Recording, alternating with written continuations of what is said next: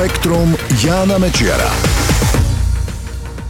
Ahoj, pandémia koronavírusu má dopady aj na astronómov. Najnovšie spôsobila zrušenie celosvetového programu pozorovania čiernych dier. Podrobnosti v tomto spektre. Globálna sieť teleskopov musela zrušiť každoročné pozorovanie čiernych dier. Z toho vlaňajšieho vzišiel prvý obrázok čiernej diery, ktorý obletel celý svet. Zrušenie tohtoročného pozorovania spôsobila pandémia ochorenia covid devätnásť. Špeciálny program pozorovaní čiernych dier sa nazýva Teleskop horizontu udalostí.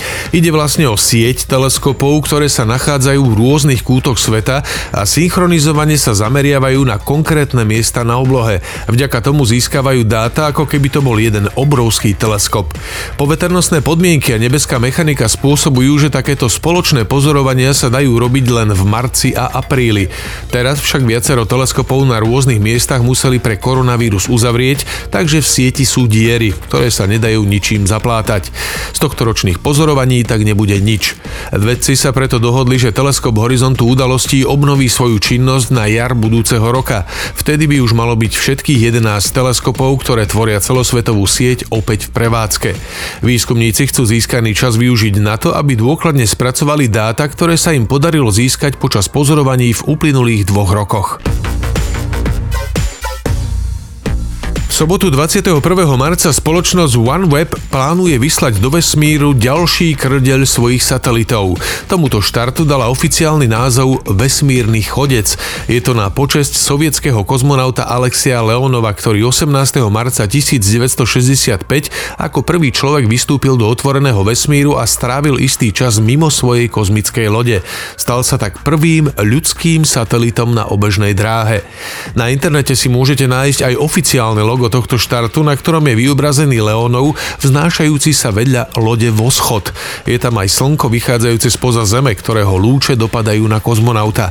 To je odkaz na Leonovové slová spred piatich rokov, keď pri príležitosti päťdesiateho výročia jeho výstupu do vesmíru povedal, že slnečné svetlo je tam veľmi intenzívne a je cítiť jeho teplo. Kozmonaut priekopník sa tejto pocty však nedožil. Zomrel vlani v októbri vo veku osemdesiatpäť rokov. Pre OneWeb je to už tretí štart ich satelitov. Vlani vo februári vyletelo do vesmíru prvých šesť, tento rok vo februári ďalších tridsaťštyri. Teraz z ruského kozmodromu Baikonur vyniesie raketa Soyuz ďalších tridsaťštyri kusov. Inak z Baikonuru pred päťdesiatimi piatimi rokmi štartoval aj Leonov. Cieľom spoločnosti OneWeb je vytvoriť okolo Zeme sústavu šesťstopäťdesiat družíc, ktoré pokryjú celú planétu vysokorýchlostným internetovým pripojením. Do konca tohto roku by sa mala začať skúšobná prevádzka. Termín spúšťania Pustenia pre bežných zákazníkov je zatiaľ naplánovaný na rok dvetisícdvadsaťjeden. Ľudia, ktorí sa chcú zbaviť nadbytočných kilogramov, by mali svoje spoločenské kruhy rozšíriť o zopár štíhlych ľudí. Štúdia vedcov z univerzity Yale ukazuje, že štíhli priatelia zvyšujú úspešnosť chudnutia. Vedci k tomu dospeli po analýze informácií o takmer desiatich tisícoch ľudí. Zisťovali, ako často a ako dlho sa stýkajú s inými ľuďmi, pričom porovnávali ich telesnú hmotnosť. Stručne povedané, čím viac a častejšie sa ľudia s nadváhou a obezitou stretávali s ľuďmi, ktorí boli ľahší ako oni, s tým väčšou pravdepodobnosťou sa im podarilo zhadzovať nadbytočné kilogramy. Štúdia však zároveň ukázala aj to, že ľudia, ktorí chcú schudnúť, majú sklony nadväzovať priateľstvá s ťažšími ľuďmi.